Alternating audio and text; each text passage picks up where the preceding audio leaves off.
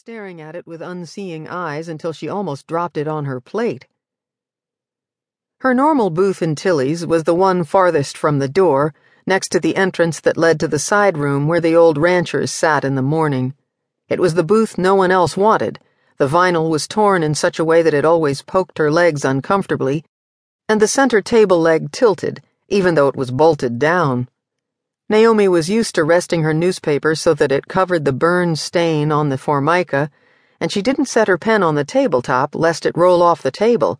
Again. At least Naomi normally got a booth. Half of it was luck, the other half was getting there early enough. It seemed as if everyone in Cypress Hollow came through Tilly's in the mornings, and lots of people had their favorite seats that no one else would dream of sitting in. Mayor Finley sat in the booth closest to the door saying hello to everyone, local and tourist alike. She was tall, always dressed in yellow, and reminded Naomi of a pencil. Officer John Moss, who Naomi thought looked like he should be working for Boss Hogg, sat on the stool nearest the cash register, peering into open wallets as if he expected a tip. She tried eavesdropping on the room next to her, her favorite part of Tilly's. The ranchers gathered there Tourists were strictly not allowed, nor were townsfolk even, normally. Naomi loved to hear the rhythm of the stories they told, the way they held on to vowels longer than anyone else in town. She couldn't quite hear them, though. Dang it. If only that group back there would come into the new health clinic. She drew small circles along the bottom of the paper and then made a note to remind herself to call the paper to advertise the free blood sugar check she was offering next week. Maybe that would bring a nibble or two. A nibble, like she'd gotten along her jawline, the curve of her neck.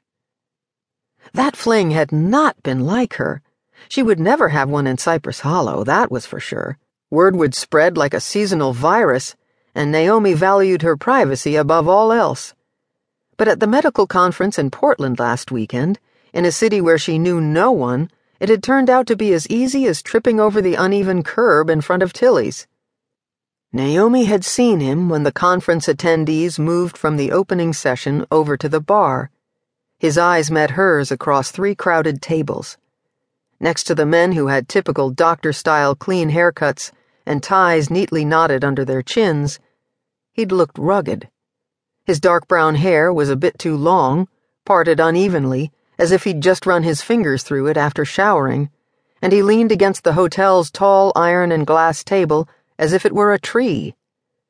The long planes of his jaw were softened by a mouth that was perhaps a little too big, but the proportions worked. He stood out from every other man in the room. The others looked like they were in soft focus black and white to Naomi. He was drawn sharply in color. He'd taken his tie off, if he'd even had one on that day, and the top two buttons of his soft blue shirt were open. His eyes, dark and smoky, met hers, and he grinned at her. His expression told her he'd caught her, he knew she'd been checking him out, and the wink he'd dropped, the one that made Naomi's heart race, told her he liked it. After watching each other from their respective circles of acquaintances for an hour, they finally met in the bathroom line.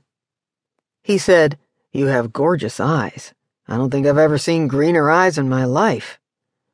Nice line, said Naomi, smiling and leaning back against the wall. She was trying desperately to remember this game, but it had been a long time since she'd played it. Rig, he said. Seriously? She couldn't help it. Of course his name was Rig.